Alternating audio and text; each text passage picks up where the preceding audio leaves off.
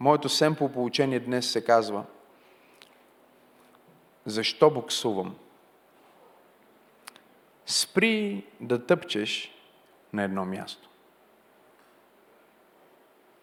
Защо буксувам? Спри да тъпчеш на едно място. Пророка казва, посяхте много, имахте амбиция, но поженахте малко. След това казва, ядете, но не се насищате. Пиете, но не се напивате. Обличате се, но никому не му е топло. И надничарият приема заплатата, за да я сложи. О, това е един от любимите ми стихове. В пробита кисия. Колко от вас се чувствали в един или друг момент в живота си, като че имат пробита кисия? Сериозно. И когато теглиш чертата на края, теглиш чертата в края на месеца и си казваш, аз буксувам. Изкарвам пари, имам добра работа, но буксувам. Влагам усилие в кариерата си или в живота си, обаче буксувам. Какво означава да буксуваш? Чуйте това. Да буксуваш буквално означава да въртиш на едно и също място.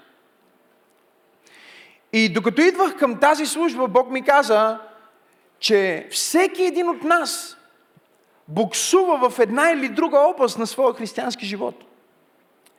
И ме е изпратил да разчупя този дух на застой, този дух на буксуване, този дух на застой от живота ти, така че въртящия се момент и енергията, която насъбираш в движението си, да даде плод. Тук не говорим за хора, които не правят нищо. Тук говорим за хора, които правят нещата, но нямат абсолютно никакви резултати. Опитвам се да, да си подобра семейството, но нямам нужните резултати. Или имам резултати, но те са крайно незадоволителни. Имам ли хора, които знаят за какво говоря? Имам резултати, но не са резултатите, които очаквах, не са резултатите, които искам. И вижте как завършва тази пророческа поема на пророка Гей.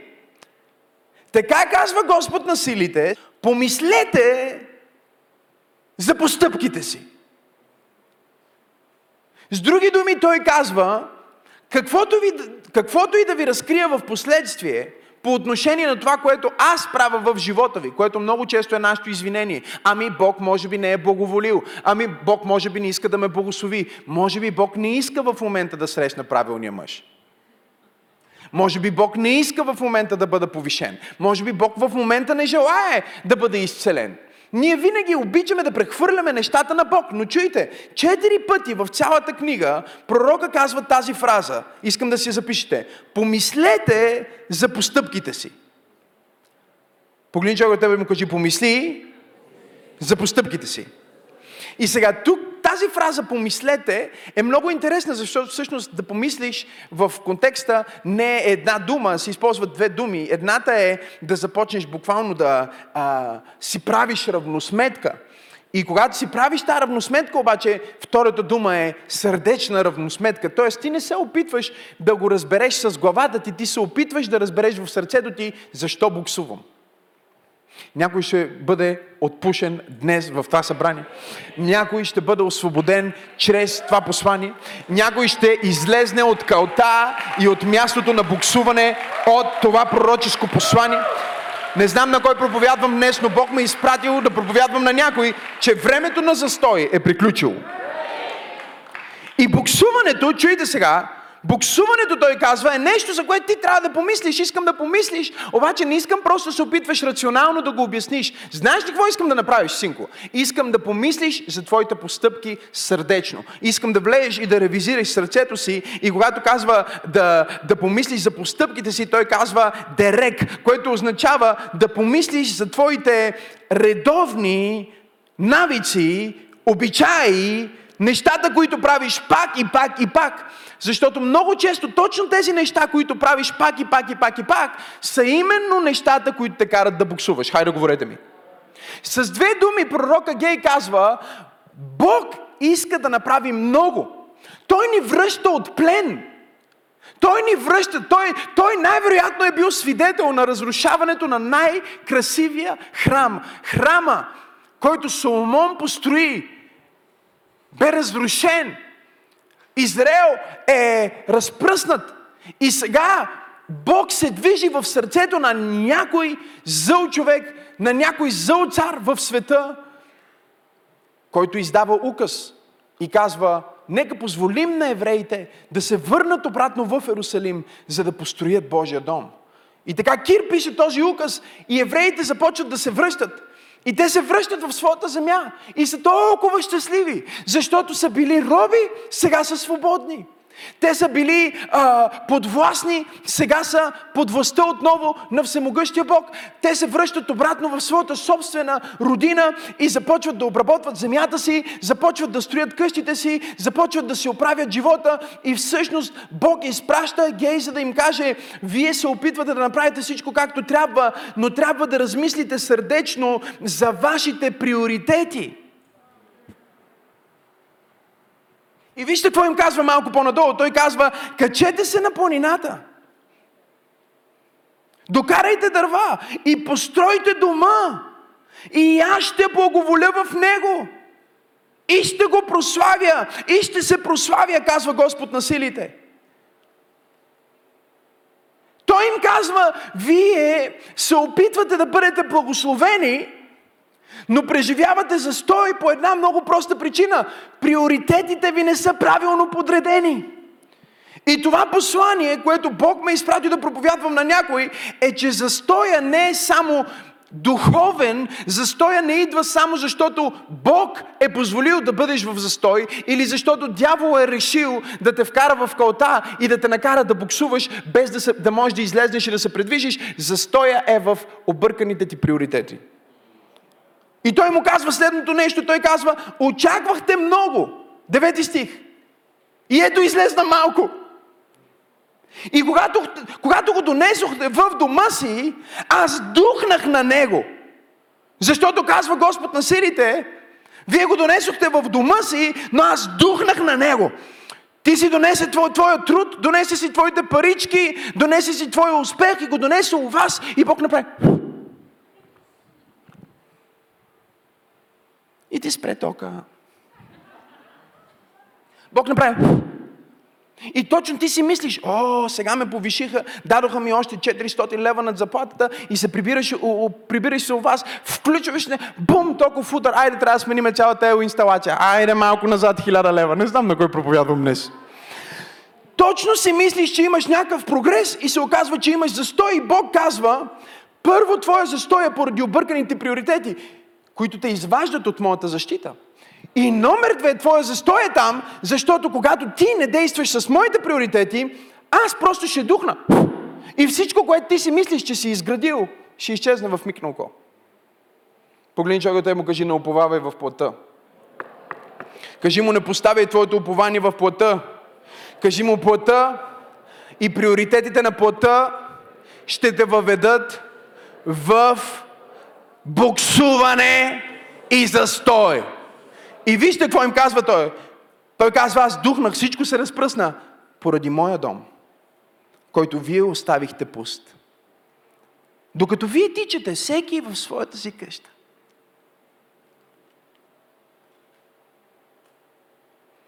Моя дом е останал пуст. Той им обяснява с две думи, че аз ви благослових, пичове. Тук ли сте, говорете ми? Аз ви благослових, нали? Бяхте роби, отидох и говорих на един от най-откачените царе в древността, Кир. И му казах, Кир, ти си мой помазаник. И затова искам ти да издадеш указ в твоята империя, че всички тия моите хора ще се върнат обратно в Иерусалим, за да ми построят дом. Че всички тия моите хора ще просперират, за да ми построят дом. Ще го кажа пак. Че всички мои хора ще, построи, ще просперират, за да ми построят дом. Да, да, обаче в момента, в който той издава този указ и те се връщат обратно в земята си супер щастливи, защото ето Бог ни е благословил. Единия си посажда, прави си а, лозе, другия си прави, а, почва да си вари ракийка, не знам на кой проповядвам днес. Другия решава, аз ще си построя къщичка, третия решава, ще си купа кола и Бог казва, когато аз ви благослових и вие се върнахте от плен, вие не разбрахте смисъла на благословението и разменихте благословението за благословителя и обърквайки своите приоритети, помислете за делата си, за това, което делата ви предизвикват, защото когато вие не ме сложите на първо място, аз не мога да сложа вас на първо място. Погледни човекът и му кажи, спри да буксуваш. Кажи му, излез от застоя. И, и, пророка им разкрива каква е ситуацията. Той казва, вие се чудите защо е така. Нека да ви кажа защо е така. Поради моя дом, който пусте. Аз ви върнах вие да ми строите дом. Вие се върнахте вместо да ми строите дом, започнахте да си правите къща за себе си. Аре да ми построите една къща на мен. Защото аз ви благослових. Айде да покажете с делата си, че всъщност това благословение, което ви давам, не се превръща в идол за вас. Мога ли да проповядвам в църква пробуждане? Мога ли да проповядвам в църква пробуждане? Мога ли да кажа истината в църква пробуждане?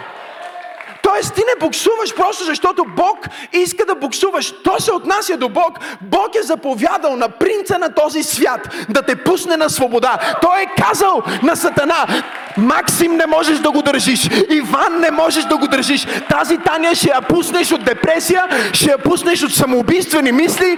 Иван няма да го държиш в бедност, ще го пуснеш този човек. Чуваш ли ме, Сатана? Миро трябва да бъде спасен. Георги трябва да бъде спасен. Аз съм си избрал Мария и искам да я пуснеш от плен. Сатана, аз ти заповядвам да пуснеш моя народ. И Сатана изпълнява Божията заповед, а неговия народ не.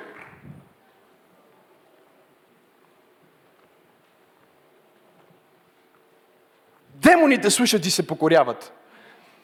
Но християните имат различно мнение. Погледни човека до теб, просто го погледни и му кажи, защо си в застой? Бог не те иска в застой. Бог не иска да буксуваш. Бог изпрати Максим да ти каже, че духът на застой в твоето семейство е разщупен.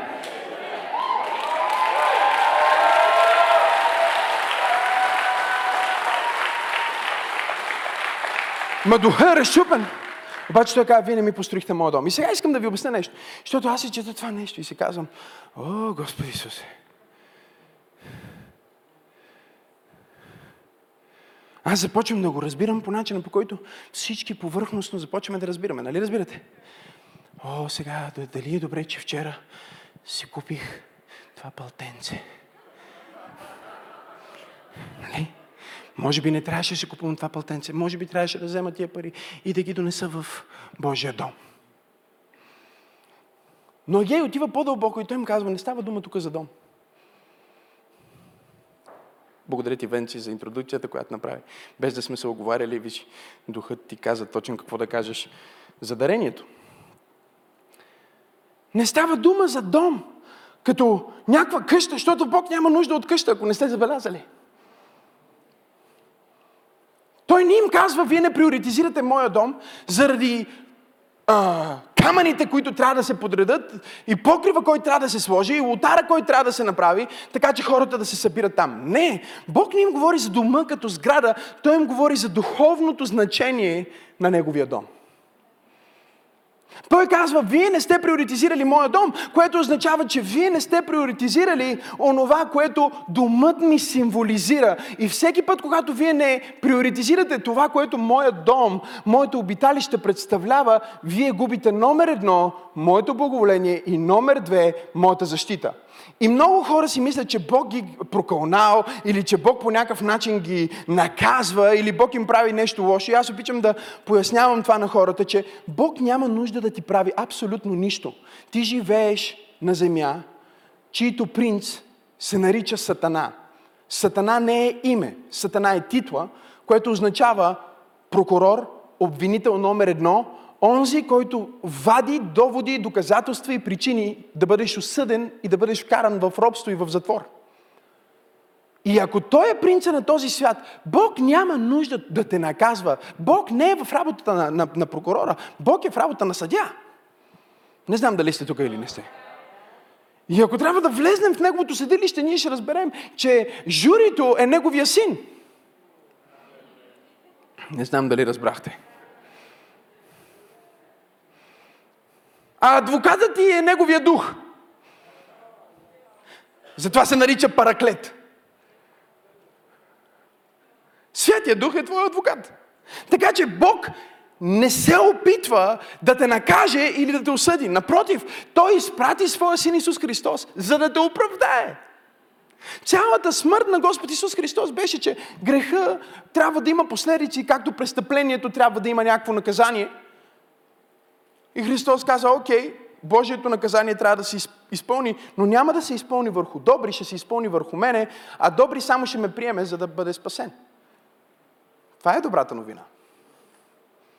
Аз казах, че това е добрата новина. Така че Бог няма нужда да те наказва, но ето какво се случва де-факто. Това, което се случва де-факто, когато ти имаш объркани приоритети, е, че ти губиш номер едно Божието благоволение, кажи благоволение, и номер две губиш Божията защита, кажи защита. И това е много страшно нещо, защото всъщност единственият начин да оцелееш на тази земя повече от 300 е Божията защита. Има трилиони начини да умреш всеки ден. И милиони хора умират всеки ден. Но ти не си един от тях, защото Бог е решил да те пази.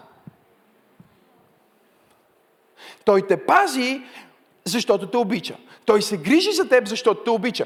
Но когато ти объркаш неговите приоритети и вземеш приоритетите на този свят, а не неговите приоритети, това, което се случва е, че ти губиш неговото благоволение, кажи благоволение. И това е много важна дума. Тоест, ти вече не си му чак толкова угоден. И това е много важна дума, защото от една страна ние преподаваме като църква, че всички ние имаме праведност, която ни е подарена от Христос. Нали така? Праведност, подарена от Христос, всъщност означава, че ти нищо не правиш, а само приемаш. И ти не можеш да станеш по-малко праведен или повече праведен, защото Бог те обича.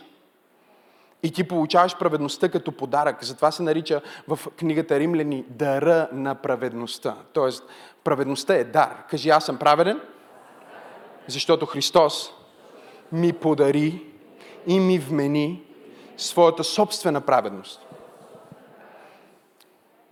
Затова се нарича Нов Завет. Всеки друг завет, в който хората са се опитвали да имат право отношение с Бог, правово отношение с Бог.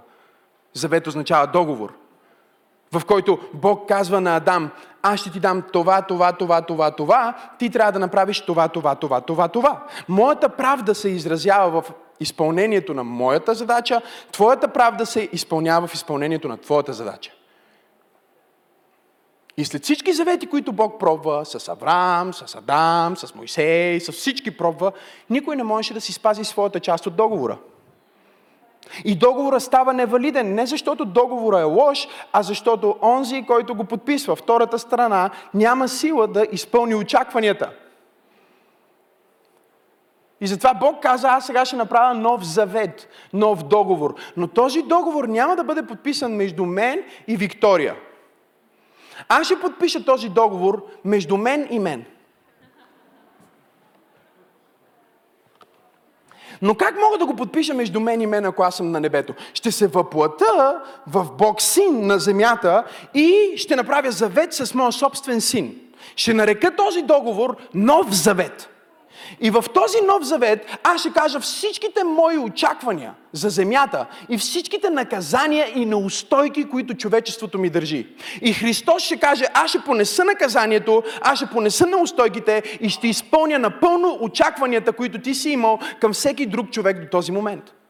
Христос изпълнява наказанието, той умира на кръста, снабдява на устойките, предплаща греха И казва, само ще отвориме сега една, нова клауза, че всеки, който вярва в мен, има право да се ползва от договора. Няма нужда да спазва условията. Аз спазвам условията, той приема наградата. И затова Библията ти казва, че ти си съвършенно праведен. Ти си съвършенно праведен, защото нямаш себе праведност, а имаш само единствено Христовата праведност. А всъщност, ако се опиташ да станеш по-праведен, ти губиш Христовата праведност. Минаваш под друг договор. Нарича се стар договор.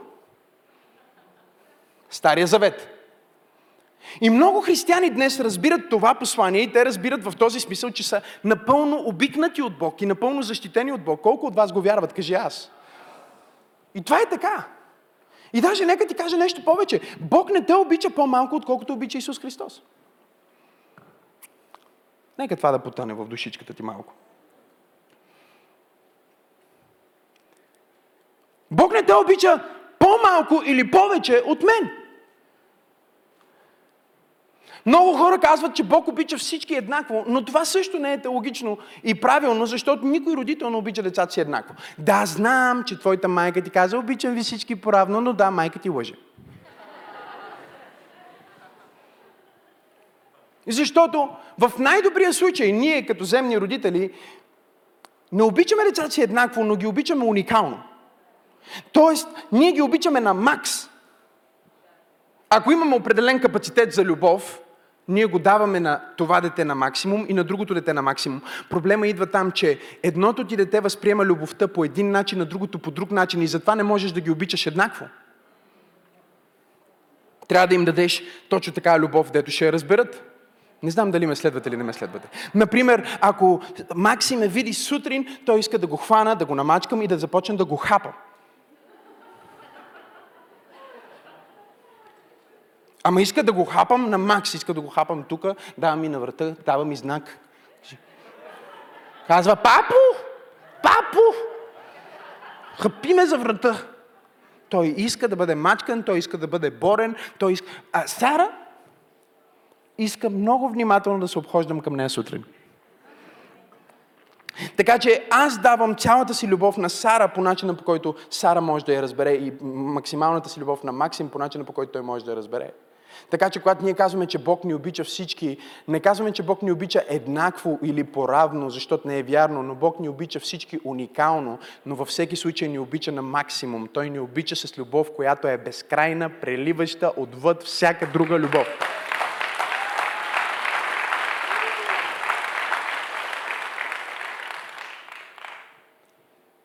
И това е важно да го разбираме, защото това е посланието на благодат. Ето какво обаче хората, които разбират благодата, не разбират. Да, аз обичам Максим и Сара на максимум. И аз не правя разлика между тях. Но всеки един ден и всеки един миг, един от тях двамата ми е малко по-угоден. Не знам дали сте тук или не сте. Има ден, в който Сара ми е малко по-угодна, има ден, в който Максим ми е малко по-угоден. И това означава, че ние всички като християни сме на един стандарт на праведност, който се нарича Христова праведност, но сме на различен стандарт на святост, който възпроизвежда различна богоугодност пред Бог. Така че докато ти не можеш да израстваш в твоята праведност, защото имаш само Христовата праведност, ти можеш да израстваш в твоето освещение – И това е което много църкви не проповядват днес. Те проповядват или само за благодата, и за това, че си праведен като Христос, или само за святостта и за това, че трябва да станеш свят, защото иначе едва ли не няма да видиш лицето на Бог. Хайде, говорете ми. Но истината на пълното Евангелие е, че ти си напълно праведен в праведността на Христос. Бог те поглежда и вижда своя син, но когато ти започнеш да говориш и да действаш, може да, е угоден, да му е угодно на различни нива. Аз не спирам да обичам Максим. Просто когато той удари един тупаник на сестра си, не ми е угодно. Колко от вас разбират какво казвам? Аз не го обичам по-малко в този момент, но със сигурност не ми е угодно това, което прави. И Бог им казва, аз не съм спрял да ви обичам. Аз не съм спрял да ви благославям. Аз заповядах на принца на този свят да ви пусне на свобода. Обаче вие не ми показвате по никакъв начин, че се опитвате да ми бъдете угодни. И колкото повече вие се опитвате да угодите на себе си, толкова повече буксувате. А колкото повече се опитате да угодите на мен, толкова повече ще видите, че аз знам по-добре за вас, кое е по-добре за вас. Аз... Аз знам по-добре от вас, кое е по-добре за вас. Аз знам по-добре от вас, кога е времето за вас. Не знам дали имам пет човека в църква пробуждане, които имат свидетелство, което звучи нещо от този сорт. Мале, добре, че онова, за което се молих, не ми се случи. Мале, добре, че ония човек, дето исках да остане с мен, си тръгна. Мале, Боже, благодаря ти, аз не знаех какво искам. Не знаех. О, хайде! Имам ли някой, който знае какво проповядвам днес? Ако тази Гери не си беше тръгнала от мен, де тревах три дена за нея, днес още щяхме да любиме семки в махалата. Но слава на Бог! Той знае по-добре от какво се нуждая и той каза на Гери, марш! Ей! Хайде, извикай, ако това е истината. Кажи благоволение! Идва върху моето усилие и божествените приоритети. И сега той не може да започне да им изрежда всеки приоритет по-отделно и затова просто го генерализира и казва, знаете ли поради какво е? Девети стих. Поради моя дом, който остава пуст. Моя дом номер едно, искам да хванете това получение днес – Моя дом говори за нещо много конкретно. Моя дом говори за място на молитва. Той не им казва просто, постройте ми къща, където да живея, защото много ми е нужно някъде да се настана. Да не ме валят облаците, които съм създал.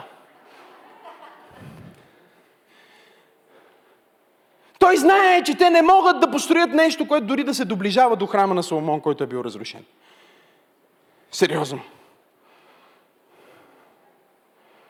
Два живота, стотици хиляди, стотици милиони еквивалента, евро, не лева. Е стойността на това, което Соломон строи за Бог в Стария договор. Те имат само някакви пръчки там, имат някакви слама, някакви неща, те могат да направят в най-добрия случай. Нещо много така скалопено.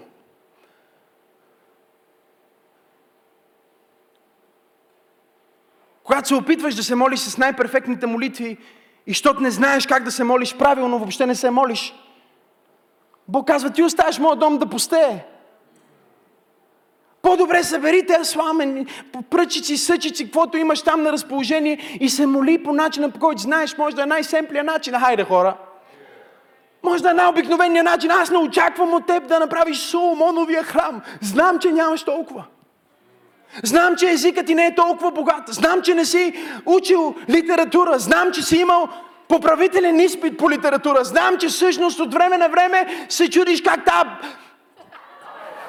как тази дума се изписва правилно и дали има запетая или няма запетая. Знам твоето интелектуално ниво. Знам, че имаш три виши, обаче все още се съмняваш. Дали беше или и кратко. Не знам на кой проповядвам. Знам всички твои неспособности и ограничения. И аз ти казвам, мене ме не ме касае. Това ти да се правиш на много добър и да ми направиш най-хубавия дом и да ми направиш най-хубавата молитва. Аз просто искам да направиш някаква молитва, не за друго, защото искам да си говоря с теб. Ти си приоритет за мен. И аз искам да общувам с теб, искам да ми кажеш на езика, на който можеш да ми го кажеш, това, което искаш да ми кажеш. И ако не можеш дори да го кажеш на български, кажи ми го на езика, който можеш да го кажеш. И ако не можеш дори да го кажеш на къвто и да език, кажи ми го с езика на мислите си, кажи ми го с езика на сърцето си, кажи ми го с езика. Аз просто искам, казва Бог, да общувам с теб. Дома ми стои пуст. Защото ти искаш да направиш най-хубавата молитва и не мога да кажеш една стричка. Ще се моля и ще поста, когато всичките ми срещи се отменят и всичко ми е подредено. Ще отделя специално време за Бог. Бог казва, пълни глупости. Колко специално време ще отделиш ти за Бог? Като Йоанн Кръстител, който живя в пустинята, за да бъде с Бог.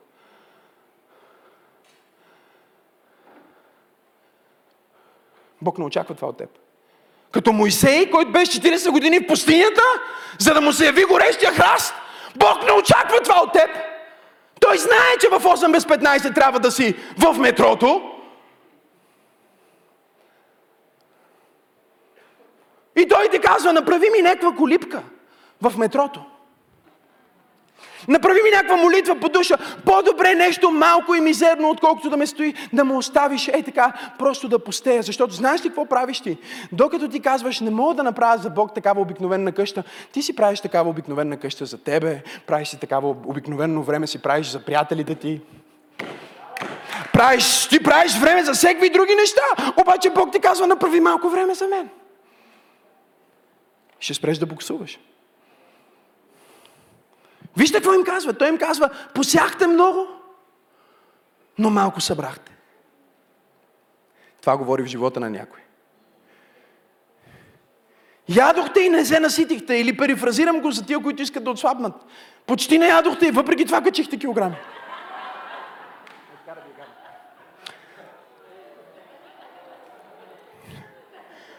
Пиете, но не се напивате.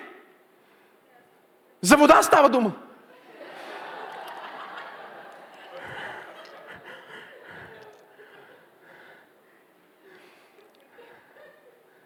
Обличате се, но не ви е топло. Вие се чурите, защо това, което правя, не ми снабдява нуждата, защо не ме задоволява. Той казва, дома ми стои пуст. И номер пет, той казва, надничарят приема заплатата, за да я сложи в пробита кисия. Пробити ли са джобовете ти? Бог обрисува една проклетия, едно буксуване, един застой, чрез устата на пророка, за да каже, няма нужда да бъде така. Знаете ли, що е така? Защото сте си объркали приоритетите. Разсъдете за това, което се опитвам да ви покажа. Помислете си за вашите най-редовни неща, които ги правите. Погледнете си извлеченията и вижте къде най-често превеждате пари. Погледнете си и календара и вижте къде най-често прекарвате времето си. Хей, хей, моля ви, ако искате да излезете от застой, елате в моя дом. Второто нещо, за което Божия дом говори, е събрание. Кажи събрание. Затова аз проповядвах преди две недели, че всъщност тайната на беззаконието и духът на Антихрист вече оперира в света. Разберете ме правилно, оперира от повече от 2000 години, но днес оперира повече от всякога, защото идва срещу събранието. Бог ги е благословил като общност, кажи общност. Бог ги е благословил като общество, кажи общество. И той е казал на принца на този свят, пусни ми ги, защото искам да бъдат пробуждане. Пусни ми ги, защото искам да бъдат църква. Пусни ми ги, защото искам да бъдат мой народ. Той е викнал и е благословил всеки индивидуално, но същевременно има общ призив. И, и сега те са всички са си отишли в страната на благословението. И това не е в моя план, не е в моята проповед, но едно от посланията на моя живот, което винаги ще ти повтарям. Не допускай това, което Бог ти подаря да те отдалечи от Бог. Това е най-честото повторение, което съм виждал в, в служението ми повече от 10 години. Хора, които идват и се молят години наред Бог да им даде правилния партньор, да им даде правилната съпруга, само за да се появи съпругата им и Бог да остане назад, църквата да остане назад, всичко да остане назад. Те не осъзнават, че призива е общ. Моя дом говори за събранието, говори за обществото. Той казва, вие си отидохте всеки, всеки си прави своя живот, всеки си прави своя бизнес и никой не го касае моя дом. И когато той казва моя дом, той казва останалите, другите, които също би трябвало да бъдат в моя дом. Не ви касае, че някой във вашата общност няма хляб или някой, във вашата, някой от вашите хора празен му ходилник. Имате някой, който се чуди. Има някой, който има нужда от молитва и той и отива в, в, не знае къде да отиде и вие сте толкова ангажирани да си режете вашето лозе. Хайде хора, мога ли да проповядвам? Толкова сте ангажирани да си тествате вашите нови а, а, а, говеда, които сте си купили, а, нали, колата си. Тол, толкова сте ангажирани с бизнеса си, с повишението си, че не ви остава време за събрание. Кажи събрание.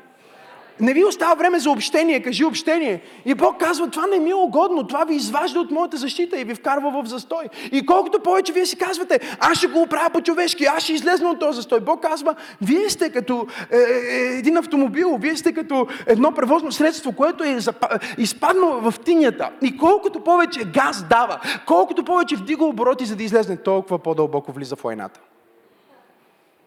Погледни те му кажи, излизай. От тинята. Кажи му, излизай от застоя. Кажи му, Бог е изпратил Максим Сенов да ти каже, че духът на застой е разчупен. Зависи от теб.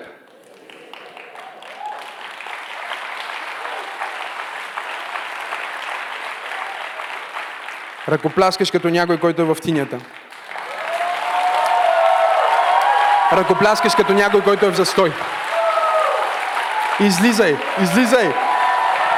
Излизай. Излизай от мизерията. Излизай от половинчатото пляскане, половинчато усмихване, половин заплата, половин... Излизай! Хе! Аз не проповядвам на половина. Не дай да пляскаш на Бог на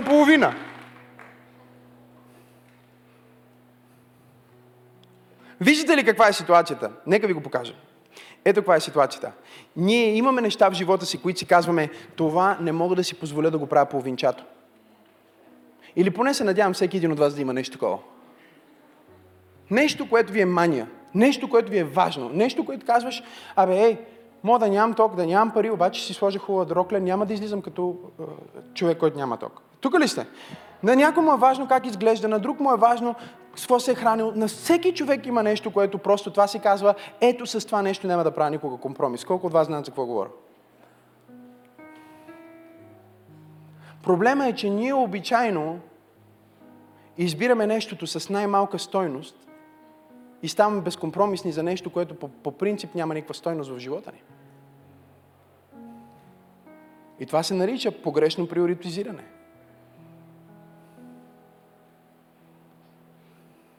Много ми е важно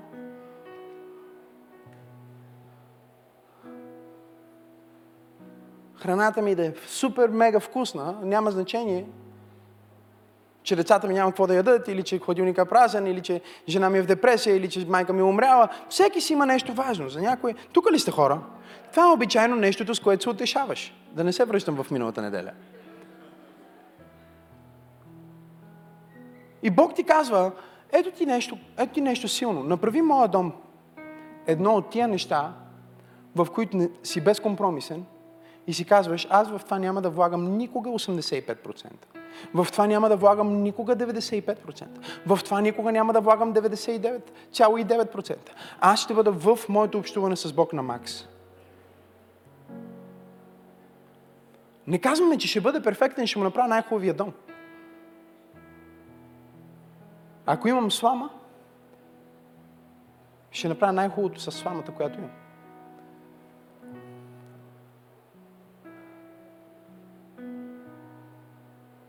Ако имам малко тухли, втора употреба или малко използвани керамиди, ще направя най-добрата колиба, която мога да направя.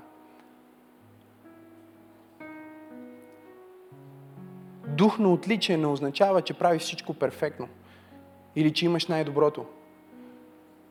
Дух на отличие означава, че правиш най-доброто с това, което имаш.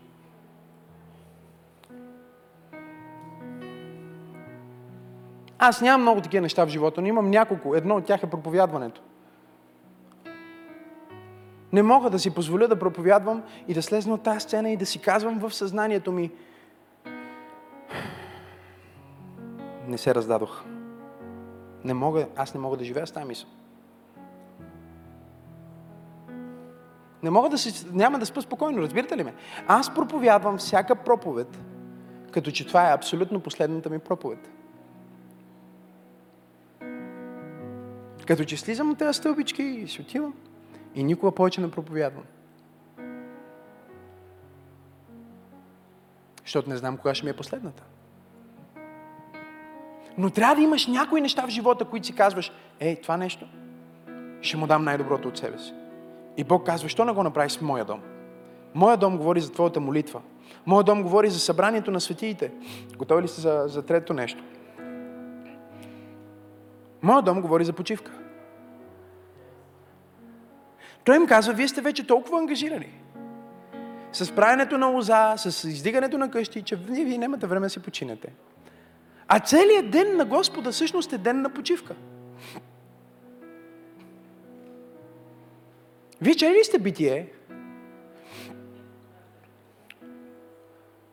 В кой ден Бог създаде човека? Ха? В шестия ден. Не го ли създаде в първия да му каже, ей, имам нужда от работник, трябва да ми помогнеш? А? Знаете ли, що Бог създаде човека в шестия ден? Ще нямаше повече работа. И първото преживяване на човека беше почивка. Първият ден на, първият ден на Адам беше почивен ден. Бог каза, днес аз си почивам от всичките ми дела, това е официално почивния ден на цялото творение. А това включва ли мен? Ти си също творението. Ама ти преди това върши някаква работа. Върших всичко преди ти да се появиш, защото знаех, че ако ти се появиш по-рано, ти ще искаш да ми помогнеш.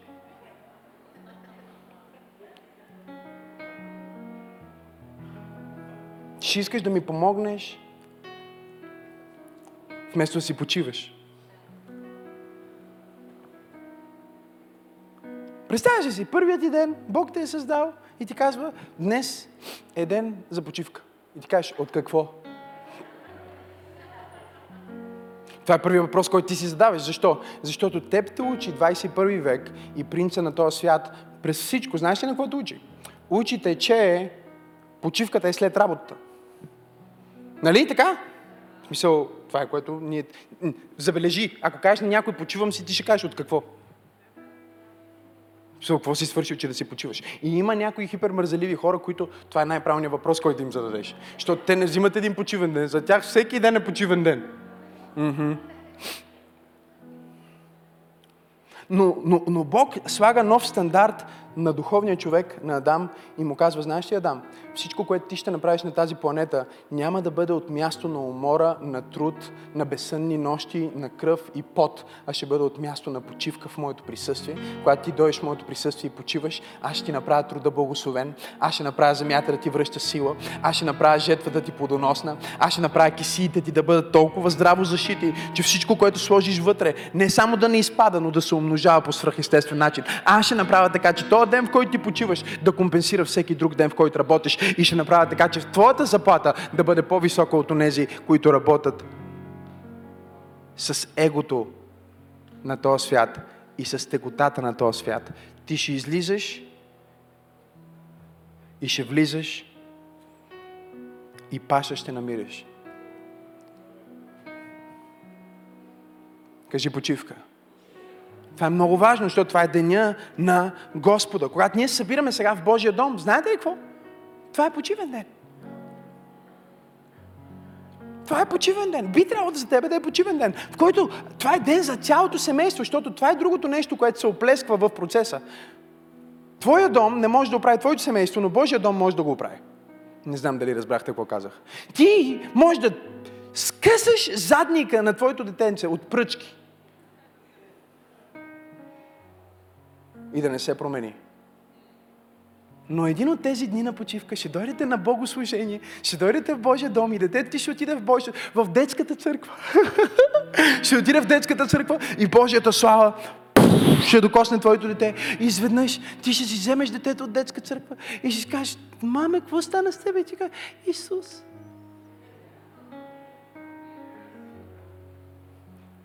Това е нещо за цялото семейство. Това е за всеки син, това е за всяка дъщеря, това е за всяка майка, това е за всяка баба, това е за всеки мъж, това е за всяка жена, това е за всеки младеж, това е за всеки бизнесмен, това е за всеки богат, това е за всеки беден. Бог казва, елате при мене всички вие, отрудени, обременени, хайде. О, Боже мой! Спри да буксуваш. Почини си от буксуването. Ела вкъщи. И четвъртото нещо, което Божия дом символизира – е жертвоприношение. Той казва, сега ще ви кажа всъщност защо не искате дори да направите сламена колиба. Защото вътре в тази сламена колиба ще сложите един най-обикновен каменен алтар. И на този алтар вие ще правите жертва. Но понеже вие не искате да правите жертва, вие лъжете, че направите дом, защото не мога да направите добре. Вие не искате да правите дом, защото не искате да правите жертва. Не искате да правите жертва, защото сте кръци. Да, наистина. Това е което Малахия казва. И сега, о, ма ние сме в благодата. О, да, благодата сме. Кръци в благодата. Той казва, кога за последно вие отидохте и донесохте дарения и приноси и жертвоприношения? Няма, няма дом, няма църква, не се ходи, значи не се носи. Божия дом не говори просто за някаква сграда, им говори за начин на живот, който казва, аз съм давач, аз поделям, аз съм щедър. И какво става, когато ти си затвориш кисията, когато ти спреш да си даваш десятъка, когато ти започнеш да се затягаш? Ето какво се случва. Посяхте много, но малко събрахте. Ядете, но не се насищате. Пиете, но не се напивате.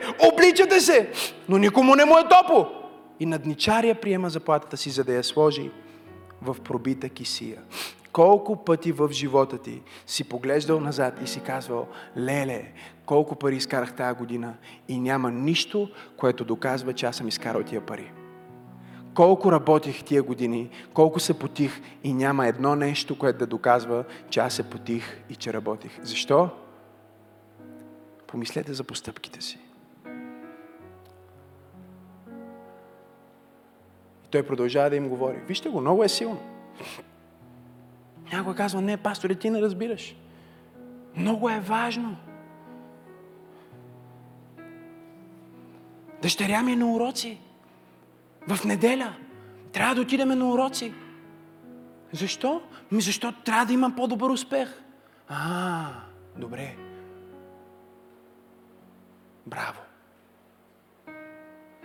Значи ти не вярваш, че ако тя дойде в църквата, Бог може да я благослови и да има добър успех, но вярваш, че специалните уроци, които плащаш, ще й дадат добър успех. И след това казваш на дъщеря ти, че Бог е жив, съществува и ще промени живота й. Защо я лъжиш? Стана тихо в тази презвитарианска църква. Стана много тихо в тази презвитарианска църква.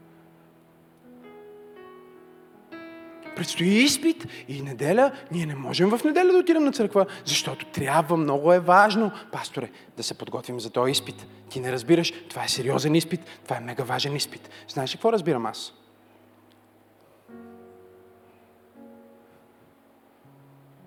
Че това предизвиква буксуване в живота ти. И колко е смешно да кажеш на детето ти, че Бог е чудотворец, и в неделя му кажеш, няма да ходим на църква, защото ти трябва да учиш. Ами ако Бог е чудотворец, не може ли да ми помогне малко? Не може ли да компенсира тия два часа, в които ще бъда на църква?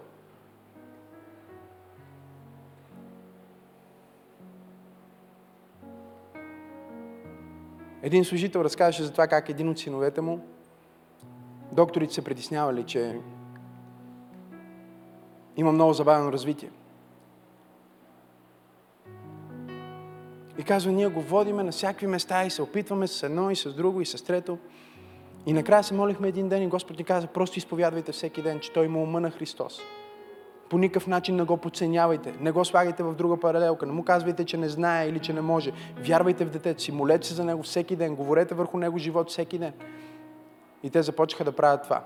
За няколко години момчето им с най-низки успех, най-бавното, става най-умния в цялото им семейство, най-образования, най-богатия. Погледни човекът и му кажи, позволи Бог да работи. Но компромисите, вижте какво правят, компромисите слагат дубки в турбите ни. Заради пари, заради статут, за да може да се тупаме в гърдите, че децата ни имат най-великото образование. За тях ли го правим или за себе си?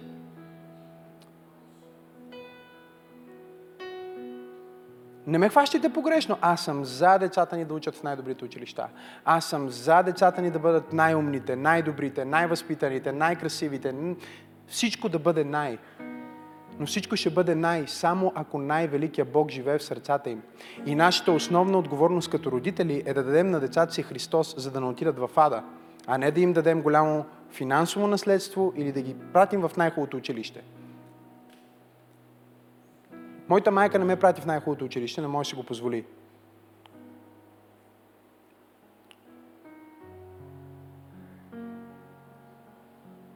Основал съм лидерски институт, през който са минали вече 200 човека, в който преподават доктор по теология в мой институт, лайф коуч на световни звезди. Аз направих този институт, аз дори не съм учил лидерство в училище, нямам висше образование по лидерство.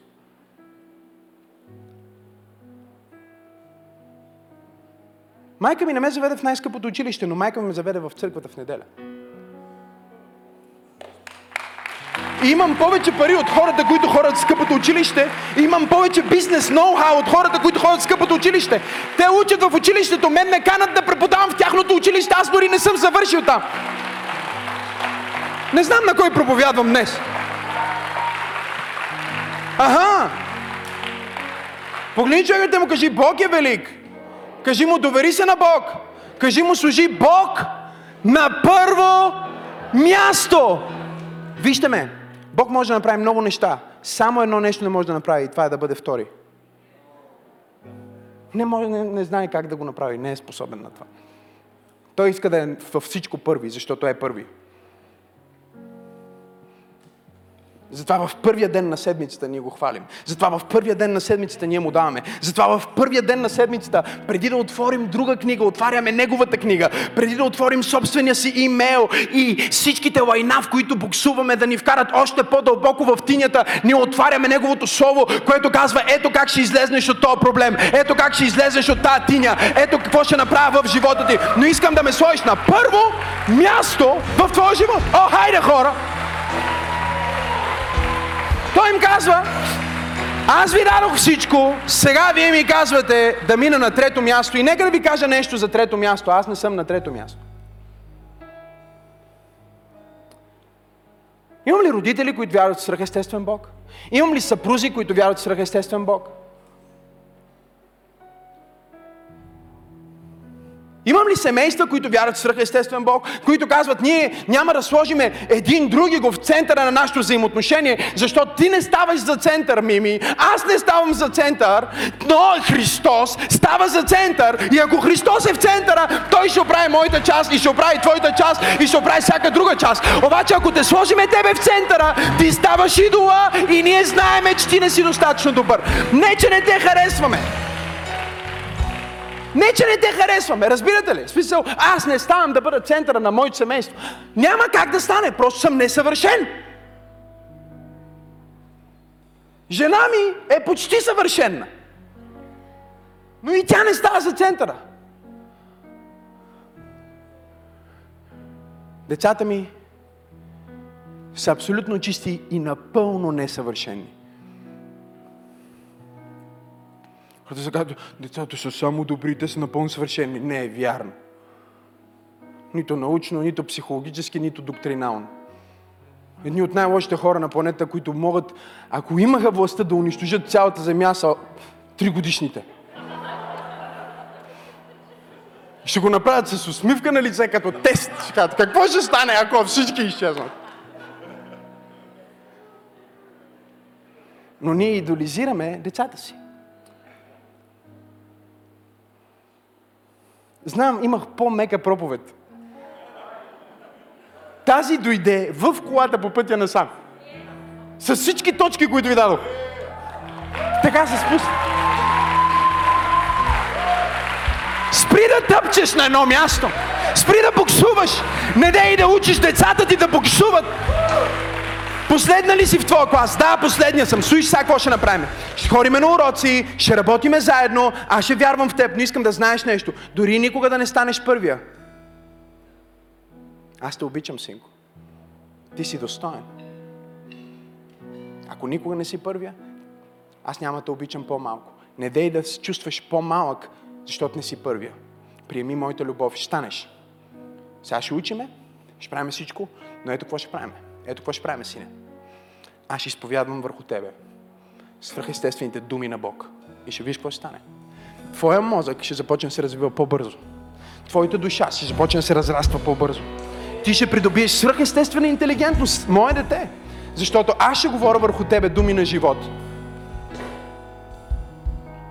И учиме всеки ден, и изведнъж идва неделя и ти му кажеш, ей, айде, палачинки, ядеме заедно, алилуя. Ама ще учиме ли? Не. Защо не учиме сега? Защото отиваме да учиме за Бог. за Неговите велики дела, да преживяваме Неговото славно присъствие. Ама, ако изпусна сега този урок, не, нищо няма да изпуснеш. Защото Бог по свръхестествен начин ще ти даде това, което ти не можеш да вземеш тия два часа. Нека ти кажа нещо за този Бог, сине.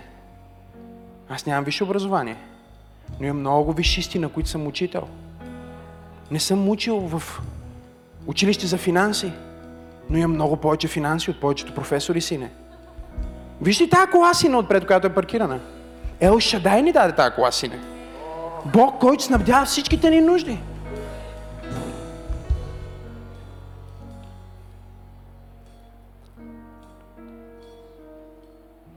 Бог не иска нищо много по кой знае какво, просто иска да признаеш, че Той те прави.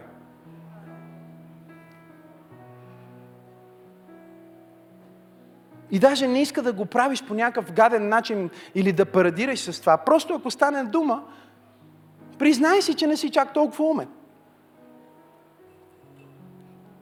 Един доктор по богословие, цял живот е учил богословие и теология. Си говорим с мен и той ми казва, искам да ми кажеш наистина, как се умяваш? Толкова много хора те следват. Толкова много неща правиш. Кажи ми, как се умяваш? Как знаеш как? Всяка сутрин си говоря с Бог. Да, чета книги, да, правя другите неща, но нека ви кажа, аз и знам моите ограничения. Наскоро Йонги Чо, пастора на най-голямата църква в света, близо 1 милион членове в Корея, Сеул, отиде на небето. И си пуснах една от неговите последни проповеди. Просто е така, за да, се, да си спомня за този Божий генерал. И говорише на някакви пастирска конференция.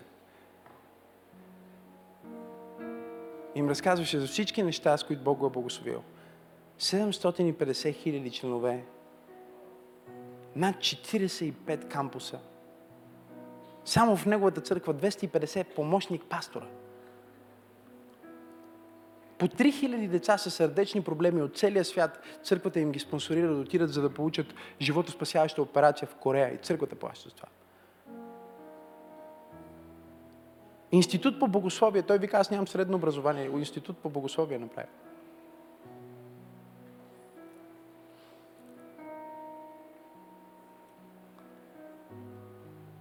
И той казва, сега вие, всеки един от вас служители стои тук и ме пита, как го правя?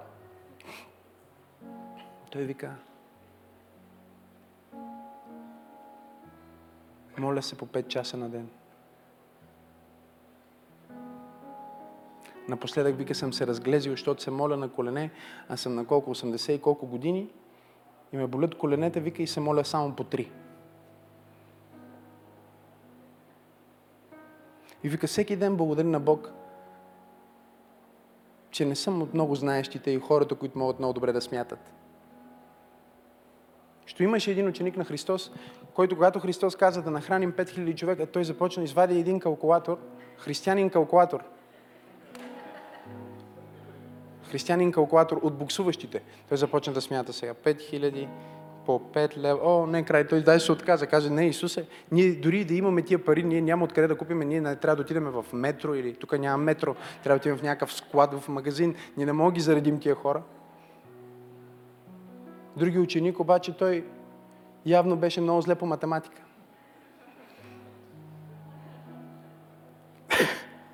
беше, и казвам ви, този беше като мен математиката му куцаше. Аз, понеже ми е трудно да се ориентирам, примерно да броя едва ме два, вече започнах да се ориентирам по пачки, горе-долу. Колко има тук?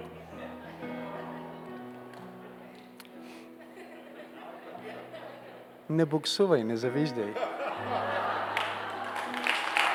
Не съм ги взел от тебе, а? Не съм ги взел твоите. Ти ги нямаш.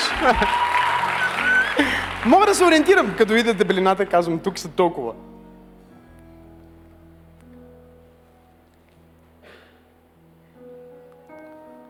И този, който беше зле по математика, явно наистина не можеше да смята, защото ти да се спет хляба и две риби. Вика, е, до това имаме.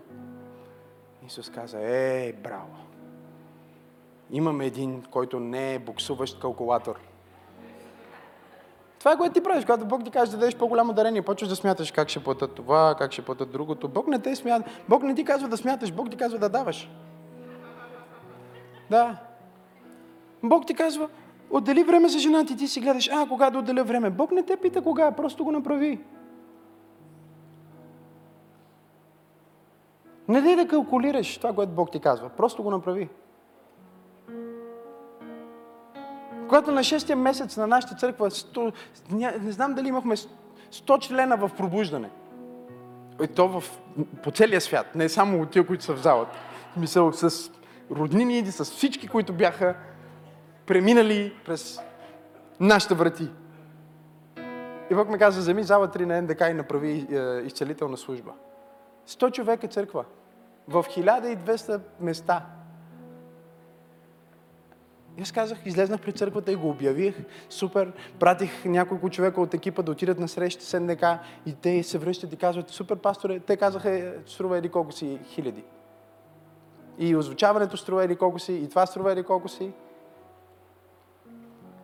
И сумата, която те казаха, ние дори в целия дълъг живот на нашата църква от 6 месеца, не бяхме виждали толкова пари. Не на куп, а дори през времето. Те такива пари не знаехме, че въобще могат да бъдат реално платени от църква. И следващия неделя аз казах, да, супер, правиме го, готово, почваме да го организираме. Деси Григорова тогава събираше дарението и можех да видя в очите и как правеше някакви калкулации, разбирате ли? Някакъв човек се обади, който не го познаваме, дори не го знаем откъде е, какво е, що. Бог му заповядал да започне да си дава десятъка в църква пробуждане. Православен християнин.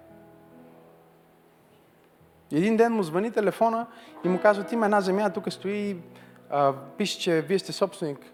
Някаква никаква земя. Да, аз съм собственик. Ами добре, ние искаме тази земя да я купиме. А, той си мисли, че това е някаква глупост, някаква измама нещо. Той, тази земя няма как се прави. Направо да се виждаме, да правиме, да ви дадеме 120 хиляди или там колко лева за тази земя. И те мислят измама, измама, но все пак дай да пробваме. Може пък И хората дойдоха и казват, ние носим десятъка, продавахме земята и носят, и сумата беше 11 000 или нещо от този сорт. И беше точната сума, която на нас ни трябваше, за да платим абсолютно цялото нещо и дойде в ръцете.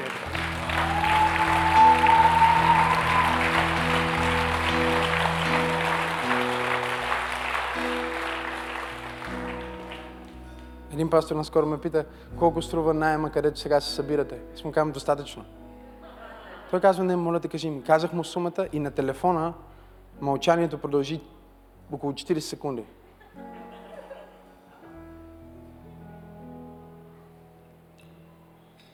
Ние не сме калкулатори. Ние сме мъже и жени на вяра. Ние оперираме със свръхестествен Бог. Свръхестественото е единственото ни предимство. Свръхестественото е единственото ти предимство. Казах, че свръхестественото е единственото ти предимство. Може да не си по-умен от твоя колега, но си по-свръхестествен. Може да не си по-красива от твоята колежка, но си по-свръхестествен. Може да не имаш правилния подход, както твоя бизнесмен партньор, но ти си свръхестествен. Ти си партньор с всемогъщия Бог, Творец на небето и земята. Имам ли пет човека в пробуждане, които казват, аз ще сложа Бог на първо място. И вижте го, вижте го, свършвам. О, раба! Той им казва, във втора глава, когато вие си оправите приоритетите, когато вие се върнете към молитва и пост, когато се върнете към жертвено даване, когато се върнете към това да се събирате и да общувате и да споделяте живота си и да споделяте радостите и да споделяте тъгите, вие ще ми бъдете толкова по-угодни. И това, че вие сте ми толкова по-угодни, ще произведе щастие и ще произведе живот в моята почивка. Вие няма да започвате от място на труд и работа и мъка, а ще започвате от място на вяра вдъхновение, сила и почивка. И ето какво ще направя Господ. Ето какво ще направя, казва Господ на силите. Защото е така казва Господ на силите. Още веднъж и то скоро, кажи скоро. Още веднъж и то скоро, кажи скоро. Още веднъж и, и скоро, кажи скоро. Няма да го отлагаме, няма да го влачиме, няма да буксуваме. Бог казва скоро. Аз ще разтърся небето и земята, морето и сушата и ще разтърся всички народи и те ще дойдат с най-добрите си дарове и аз ще изпълня този дом с слава, казва Господ на силите и славата на този дом, втората слава на този дом ще бъде по-велика от първата слава. Бог казва, вие може да не ми направите златен храм, може да е колиба, но нека ви кажа нещо. Славата, която ще дойде в тази колиба, ще бъде по-голяма от славата, която дойде в златния храм. Защото аз не съм Бог, който преследва златото. Той казва, златото и среброто и скъпоценните камъни са мои, казва Господ на силите. Но аз ще дойда със слава. Вижте ги. Едните сеят много и малко събират. Другите казват още веднъж и то скоро. Едните казват, ядеме, ядеме и не се насищаме. Другите казват, Бог ще разтърси небето и земята, морето и сушата. Едните казват, пием, но не се напиваме. Другите казват, ще дойдат. Ще дойдат. Най-отбраните дарове ще дойдат. Едните казват, имаме дубки в джобовете, взимаме заплата и изчезва. Другите казват, Бог ще изпълни моят дом с такава слава. Той ще изпълни моят живот с такава ефективност, че може да изглежда като колиба, но ще бъде помазана колиба.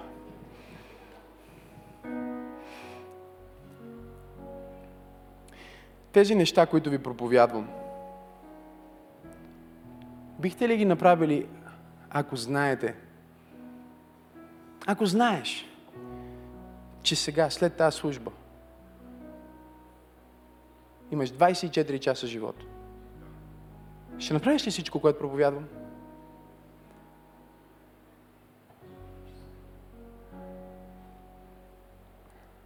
Като проповедник аз съм се молил за хора, за изцеление, някой се изцелява, но също съм изпращал хора. Когато са си тръгвали от тази земя.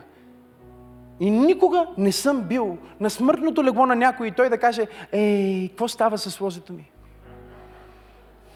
Дали ракета ми се свари добре? Преведе ли си, Георги, парите, които ми обеща? Не, не съм срещал такъв човек. Единственото, за което питат, е събранието, близките им хора. Единственото, което искат да направят е да поискат прошка и да прекарат време с хората, които обичат. Не дей да живееш живота си като светски човек. За пари, за, за, за материалното. Живей живота си за Бог. И тогава Бог ще вдъхне смисъл и живот в твоя живот. Нищо от всички тези неща не са лоши. Бог не им дава това послание и не изпраща това послание в църква пробуждане, защото не харесва хората, защото е против тях или защото не ги обича, или защото не иска да ги благослови. Той е самият Бог, който заповяда на принца на този свят да те пусне.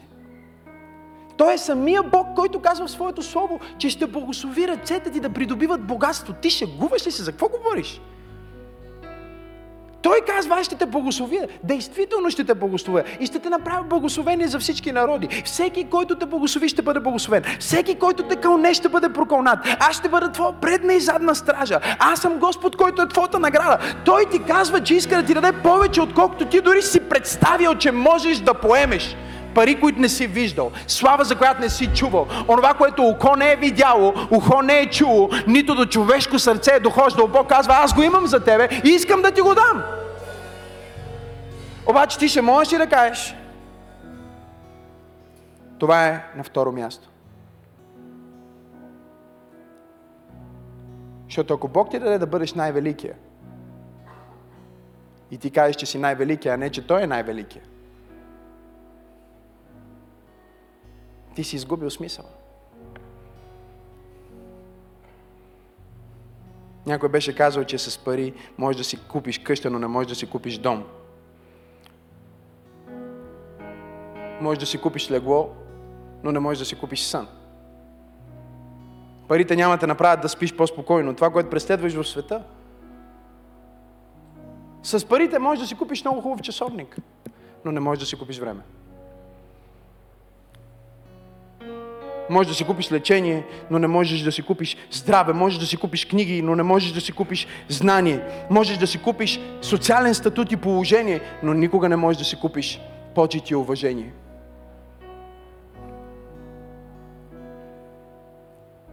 Можеш да си купиш някакъв живот, но не можеш да си купиш душа. Можеш да си купиш секс, но не можеш да си купиш любов. С пари можеш да си купиш всичко материално. Всичко материално можеш да го купиш с пари. Но не можеш да купиш Божието присъствие. Какво ако човек спечели целия свят, каза Исус Христос, но изгуби собствената си душа? Хей, hey, толкова се радвам, че гледаш съдържанието на Църква Пробуждане в YouTube. Аз съм пастор Максим и искам да те насърча да се абонираш към канала ни, за да не пропускаш нищо от невероятното съдържание, което качваме. Дай един палец нагоре и ако искаш, можеш да ни подкрепиш с твоето доброволно дарение. По този начин ни помагаш да донесем посланието на любов и надежда до повече хора, точно като теб.